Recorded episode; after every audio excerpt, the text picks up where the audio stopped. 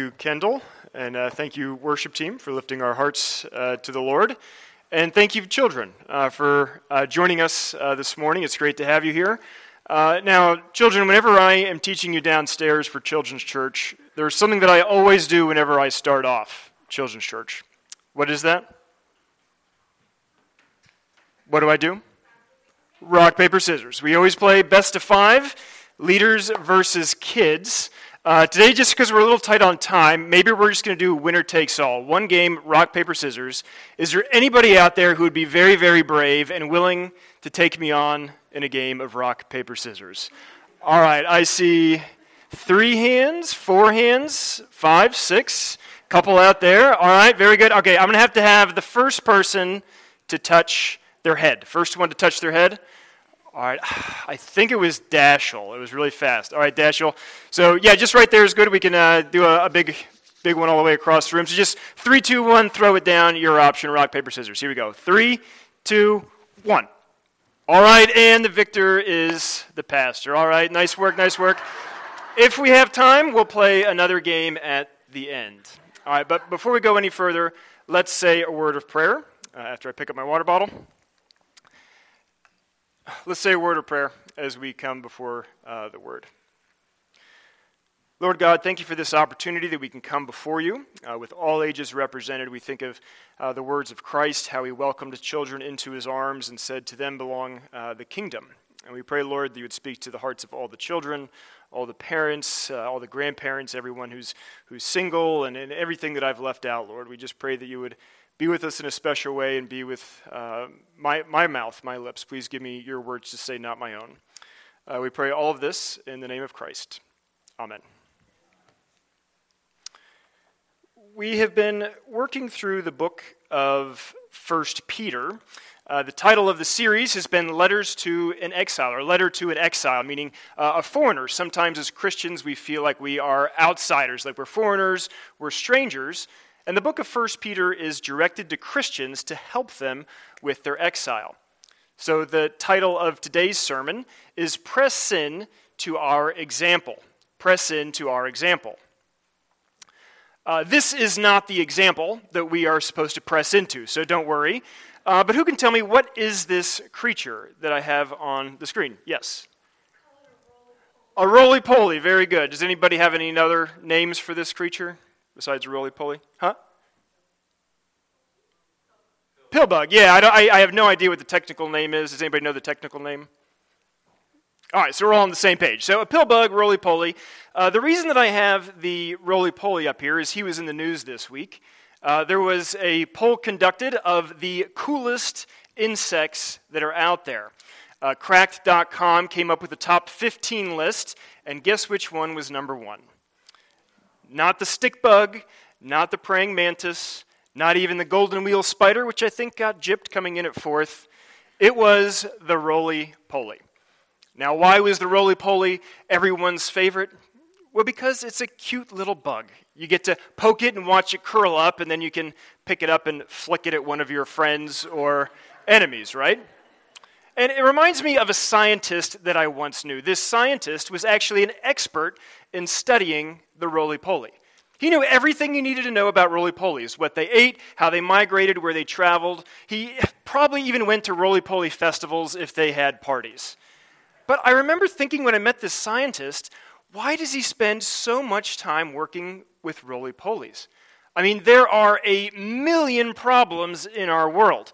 Just think about having COVID 19 and having to wear masks and get shots and social distance. But where were the roly polies? They didn't help us out during any of that trouble. Or think about all of the supply chain shortages. Gas prices are going up. There's food uh, and, and droughts around the world. There's even wars. But those pesky little pill bugs, they never help us out. So it made me think well, what is the biggest problem of our time? Where should we be putting our efforts and our energies and our resources and even our study? Now, I'm going to tell you what I think is the biggest problem of our time. But before we get there, I'm going to give you two examples. I'm going, to, tell you what I think the biggest problem is with a couple of pictures. Okay, so I'm going to show you two pictures that are just fun, but it's getting us to what I think the real problem is. Okay? So this is the first picture. Has anybody seen these comparison slides before? Anybody know what we're looking at? Okay, so these are a series of pictures put together by a Chinese uh, graphic designer who lived in Ger- and studied in Germany.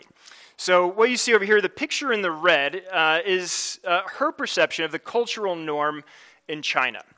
And this picture over here in the blue is what she represents as the cultural norm in Germany. So, people have taken these, if you look them up on the internet, they're all over the place. Uh, and they see, well, this kind of helps us understand the differences between East and West. So it's designed to compare China and Germany, but it actually applies to everybody living in the Western Hemisphere and the East. In some way, it's, it's not perfect. So this is a representation of what we do in the sunshine. Uh, many in the West, we like to go out and lay down in the sun, uh, uh lay down on the beach in the sun. Or we go to the pool and we lay in the sun. Whenever we're not in the sunshine because there's a tree, we get and we, we move our towels or we move our chairs so we can lay down in the sunshine. Well, whenever I was in Hong Kong for about a month, I was taking my students on our first uh, uh, field trip. We were going on a cultural walk, and it was not rainy at all. It was actually very sunny and hot. And I noticed that all the kids started getting out their umbrellas. Now, if you're a teacher in charge of about a dozen fourth graders and you see all these boys getting out umbrellas when it's not raining, you're thinking, oh dear, there's going to be an umbrella fight about to ensue. But they were actually shielding themselves from the sun, which was a shock to me. So, this is helping us understand how different cultures view sunshine. Now, the next picture is still not the biggest problem our society is facing, but nonetheless, it blew my mind. I'll let you soak it in for a second. I didn't understand what this one meant. I actually went to my Chinese boss and had her help me understand it. So over here, you see that there is a moon and a shower, because typically in China, they would take showers at night. That would be the norm, where in the West, people typically take showers in the morning. So I grew up kind of in this culture where you get up, you shower, you start your day, and then you go have a nice fresh day and start. So I never really thought about showering at night until my Chinese boss explained to me that you accumulate a lot of germs throughout your day. You shake hands, you touch doorknobs, you accidentally walk into people's sneezes during the day, and you're covered in germs. If you don't shower, all those germs go to bed with you. So it's a little bit gross. We can learn a lot from different cultures by looking at these comparisons. I have solved this problem by doing what the Thai people do taking a shower in the morning and one at night, but very briefly. All right, and the last one brings us to what I think is one of the biggest problems that we are facing today. So, this picture represents how we view our boss or how we view authority. In some traditional Asian cultures, the boss is feared. The boss is king. The boss is magnificent, far bigger and greater than we are. However, in some Western cultures, the boss is just like one of us, has no authority at all. Now, I, I, actually think that this issue of authority is something much more complex that can be represented in a few simple pictures. In our political dialogue, when you see on TV, a lot of people are always talking about power. You hear things like defund the police. We don't want to have anyone ruling over us. On the other side, you hear about people wanting to fund the police and have more authority, more rulers. I'm not here to express my political uh, opinion in any way, other than to show that the discussion of authority and power is all over our society. It's a huge picture, and it's honestly a, a problem we're going to keep talking about for future generations. And I think all of us are shaped by our culture. We have different views of what authority looks like and what it should be. So we must come to Scripture and ask the question what does the Bible say about authority? And particularly us as exiles. What are we supposed to do with the authority that is around us? Now, if you want to go ahead and open your Bibles to 1 Peter, I believe it is in the Pew Bible, it's on page uh, 1015, 1016. I'm not entirely sure. Somewhere in there. So you must remember the context of what we were talking about last week before we jump into this discussion. Peter was writing to the exiles, still is writing to the exiles, these who think that they are foreigners and strange, and he has actually built them up. He's trying to boost their confidence, saying, actually, don't think of yourself only as an exile. Think of yourself as somebody that is royal. You serve a king and you have royalty with you. You are actually a holy nation. So the question would be arising okay, what should we be doing in reference to this other type of authority if we are royal? If we have kingly uh, essence inside of us, how should we be treating that authority around us? Well, shockingly, Peter tells his audience that they are to be subject, that they are to submit to their authority. They are to be subjects, the way that you would subject yourself to a king or to a queen. You come to that monarch and you lay down your arms. That's what Peter is telling these people to do. He's telling these Christians to come and lay themselves down to every human institution. That word for institution actually means creation. Everything created by human beings, we're supposed to submit to. It's not just the federal government or the state government, it's things like the IRS. It's not just the principal of the school and the teachers of our school, but it's also the bus drivers and the lunch ladies.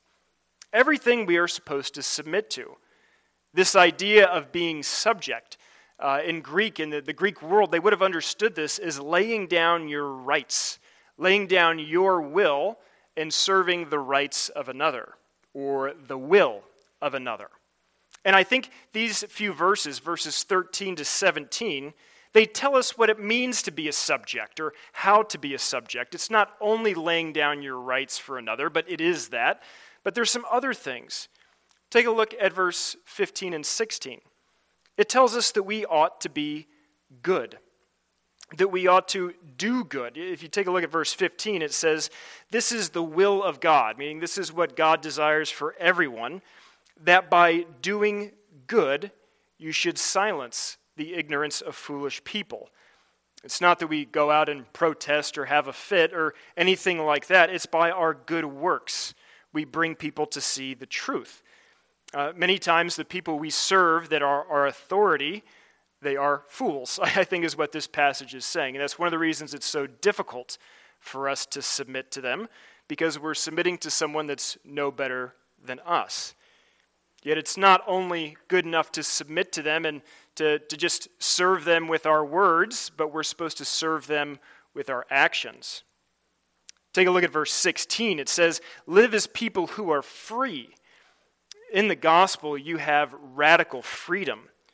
But it goes on to say that you do not use that freedom to serve yourself or to do what is evil. You're actually becoming a slave of God. So it is with our actions and it's with our very essence, our very being, our core, that we are supposed to be good and submit to those who are in authority.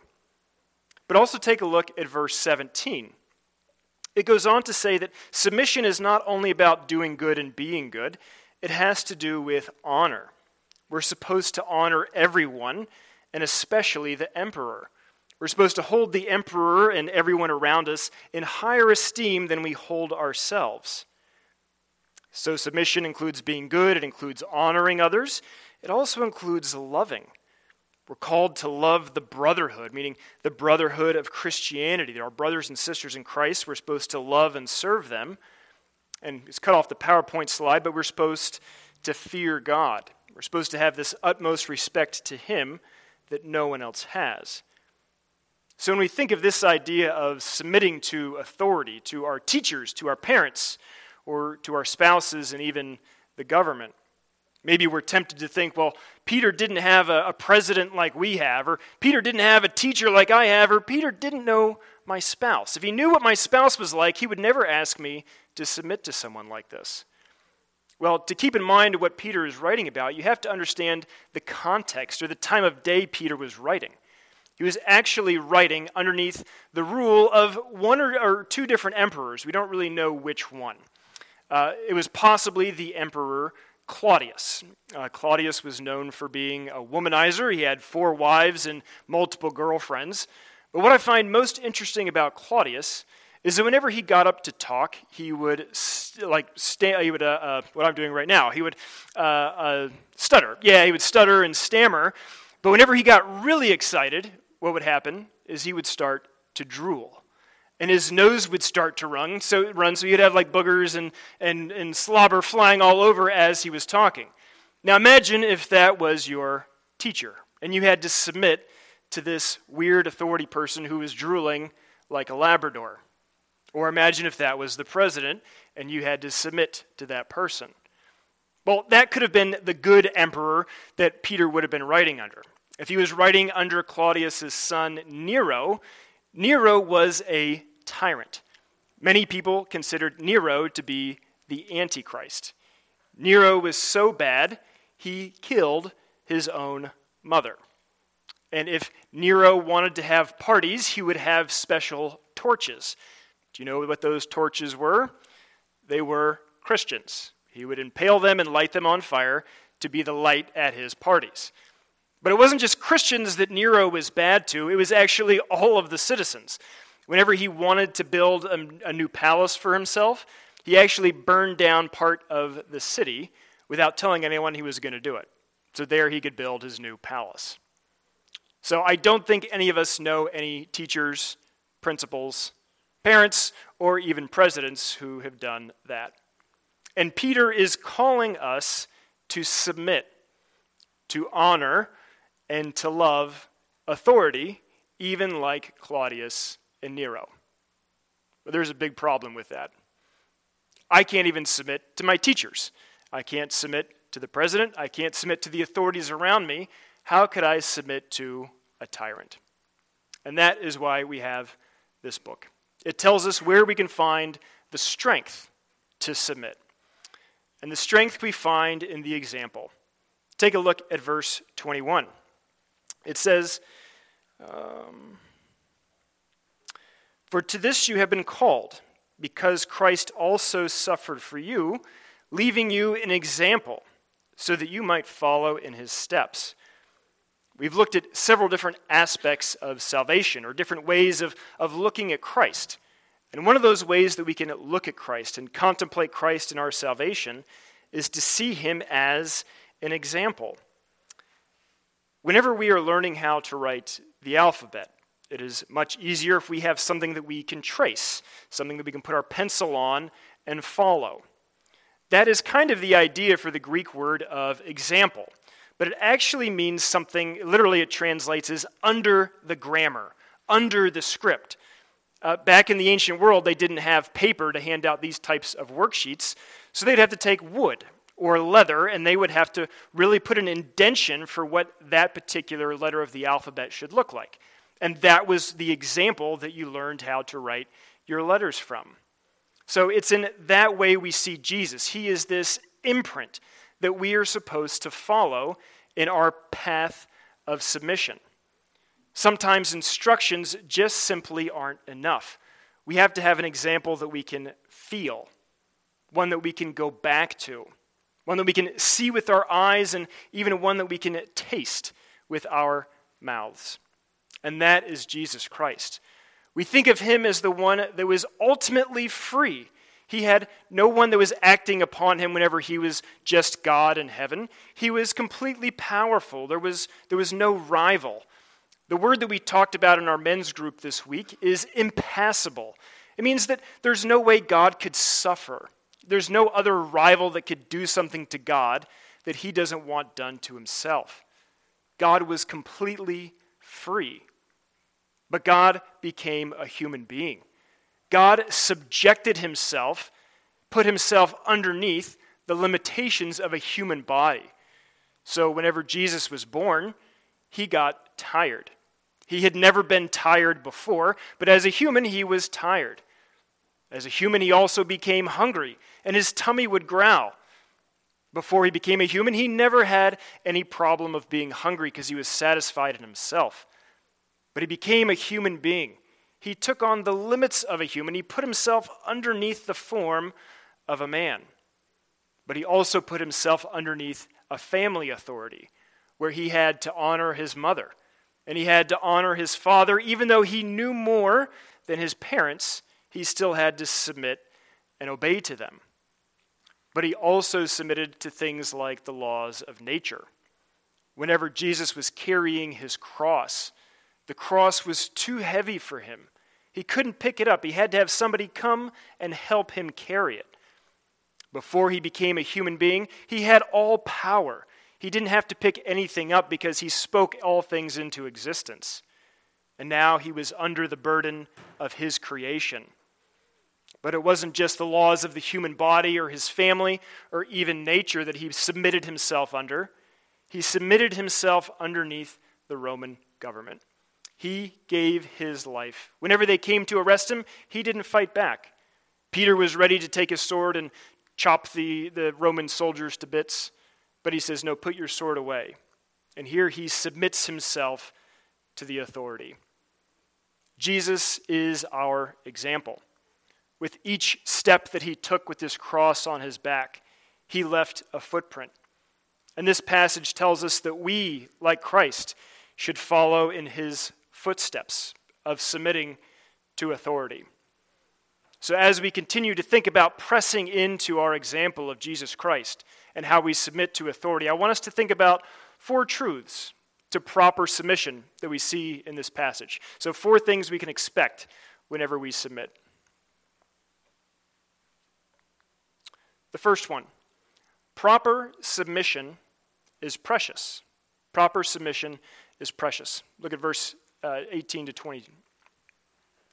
When Jesus was uh, going through his crucifixion, when he was subjugating himself to all of these authorities, it says that he didn't retaliate, but he kept entrusting himself to the judge who judges justly. He kept having his faith in the Father, and this was a precious thing.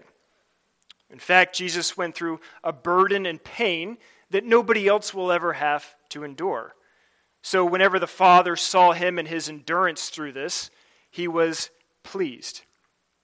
If you see this command in verse 18 for servants to be subject to your masters with all respect, it's not only to the good masters, to, to the good bosses, the good teachers that we're supposed to submit to. It's actually to the ones that are unjust. For whenever we do this, it is a gracious thing in the eyes of God. Whenever He sees you submitting, He sees it as a commendable act. He is pleased with it. And not only that, whenever you're submitting to somebody who really doesn't deserve it, somebody who's really a jerk, somebody who really doesn't deserve it, who's, who's harsh to you, why that is even more precious in the sight of God. This reminds me of a story. Uh, does anyone know what this picture is? Does this look familiar to anyone? It is a church in Ethiopia. It is a, a UNESCO uh, heritage site. There's a 60 minutes episode on this. Uh, definitely worth checking out. I highly recommend it. Uh, the Ethiopia church is something that fascinates me. Uh, one of the reasons it fascinates me is because it's one of the oldest churches that exists. Uh, it is uh, roughly 1,700 years old. so RBC is like 60 years old, so this is like 30 times the, the length of, of RBC. And the way that this church, the Ethiopian Orthodox Church, was founded was by a slave. Frumentius and his brother were actually taken captives in, uh, I think, Damascus, and they were put in subjugation. They were servants to the ruler of Ethiopia. Instead of fighting back, trying to get their freedom, they taught those around them Christianity.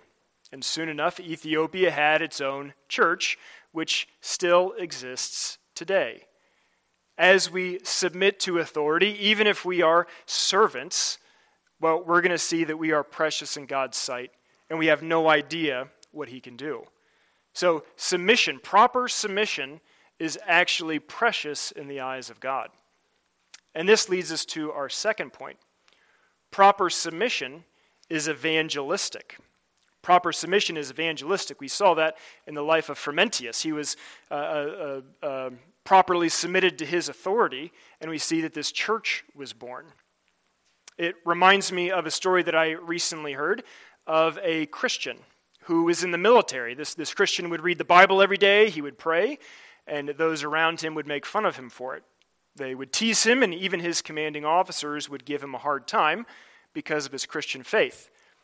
Well, one evening, whenever this young soldier was in his bed reading the Bible with the light on, one of his superiors hurled a pair of muddy boots at this young Christian.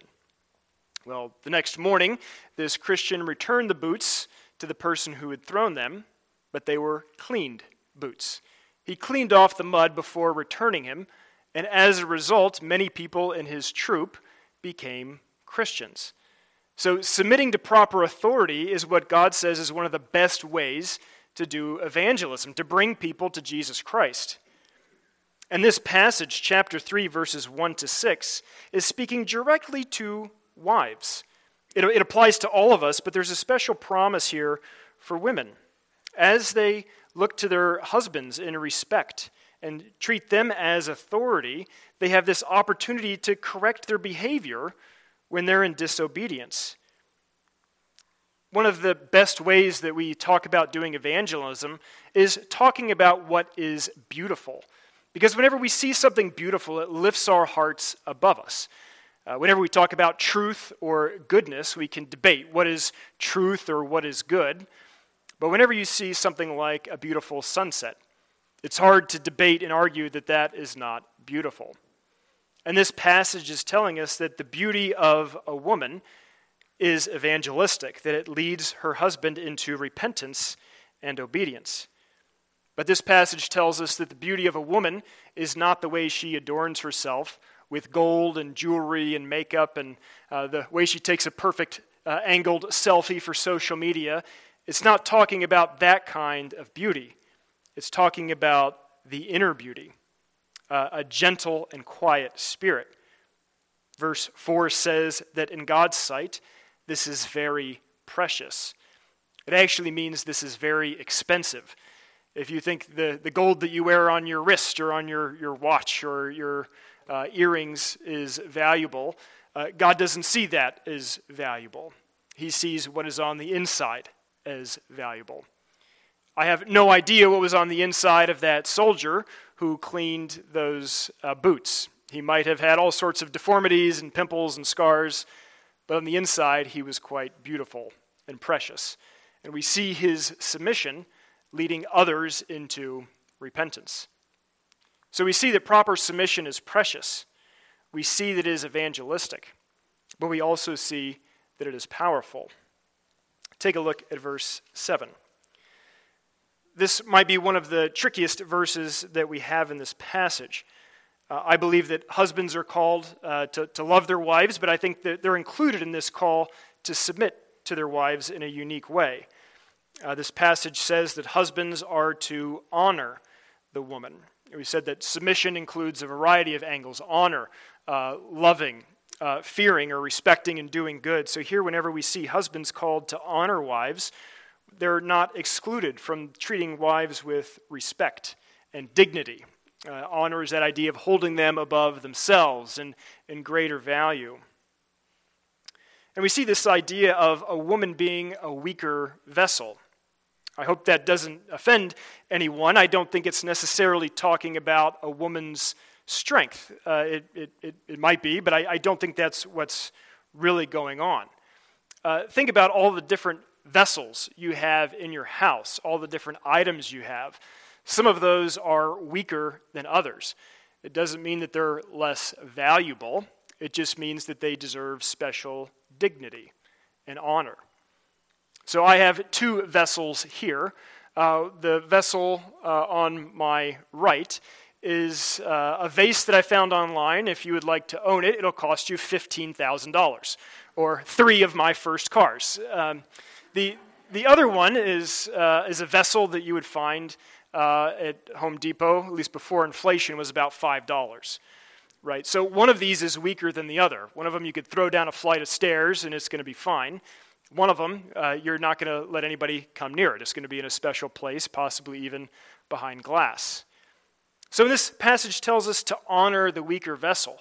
Just imagine what it would be like if we did not honor the weaker, weaker vessel between these two pictures. Could you imagine putting your anniversary flowers in the Home Depot bucket, but then filling this one up with car wash fluid and you take it out to the driveway to wash your car? Well, that would be a completely disordered house. It would be completely chaotic. It would be a madhouse. Who would take a $15,000 vessel to wash your car, but put your anniversary flowers in a $5 bucket?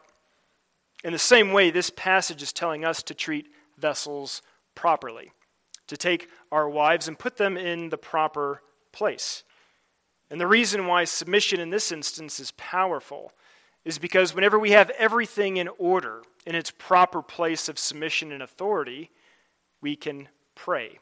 This is where our prayers come from. If we have things that are disordered, our prayer lives are going to be disordered. But if we have things in the right place, why we're going to have powerful prayers. So we have seen that proper submission is precious, evangelistic, and powerful. But we also see that it is sacred. If you look at verses 8 and 9, we are reminded of our example, who, whenever he was reviled, whenever he was mistreated, he did not revile in return. He did not breathe out threats, but he said a blessing upon his people. Whenever Jesus was on the cross and everyone was mocking him, how did he pray? He said, Father, forgive them, for they don't know what they are doing. Whenever he could have called down a thousand angels to wipe out these people who were not submitting to their king, he could have. But instead, he chose to bless them. This verse says that we were called to pour out this same type of blessing. So as we press into our example, whenever we realize that in his power, he submitted to authority. He took the wounds that we deserved so that we could have the healing that we do not deserve.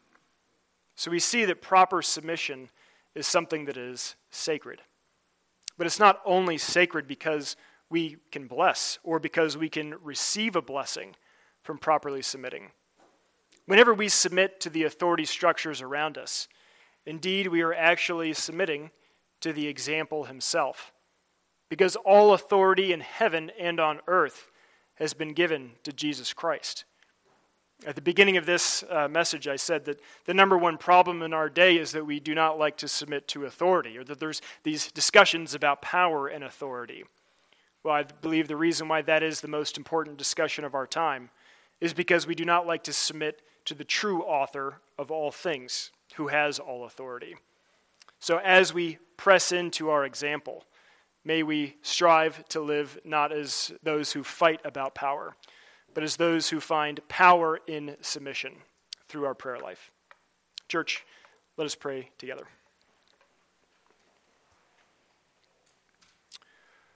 Lord Christ, we thank you that you are the perfect example of how to live this life. We pray that you would give us grace to walk in your footsteps we admit that we do not like to submit to authority, uh, but Lord, we see that it is good and that is a thing of grace in your eyes. We pray, Father, that you would bless all of us to submit to those authority structures around us, that we may submit to you. We pray now, Lord, as we come to a time of communion, that you would be with us in a special way. We pray all of this in the name of Christ. Amen.